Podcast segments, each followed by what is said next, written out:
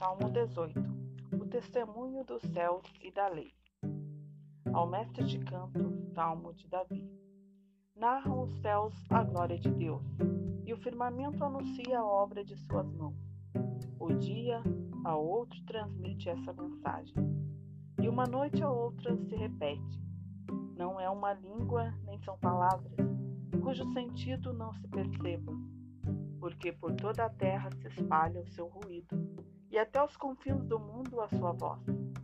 Aí armou Deus para o sol uma tenda, e este, qual esposo que sai do seu tálamo, exulta, como um gigante a percorrer seu caminho. Sai de um extremo do céu e no outro termina o seu curso. Nada se furta ao seu calor.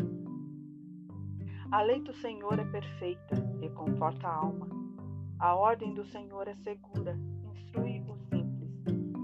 preceitos do Senhor são retos, deleitam o coração. O mandamento do Senhor é luminoso, esclarece os olhos. O temor ao Senhor é puro, subsiste eternamente. Os juízos do Senhor são verdadeiros, todos igualmente justos.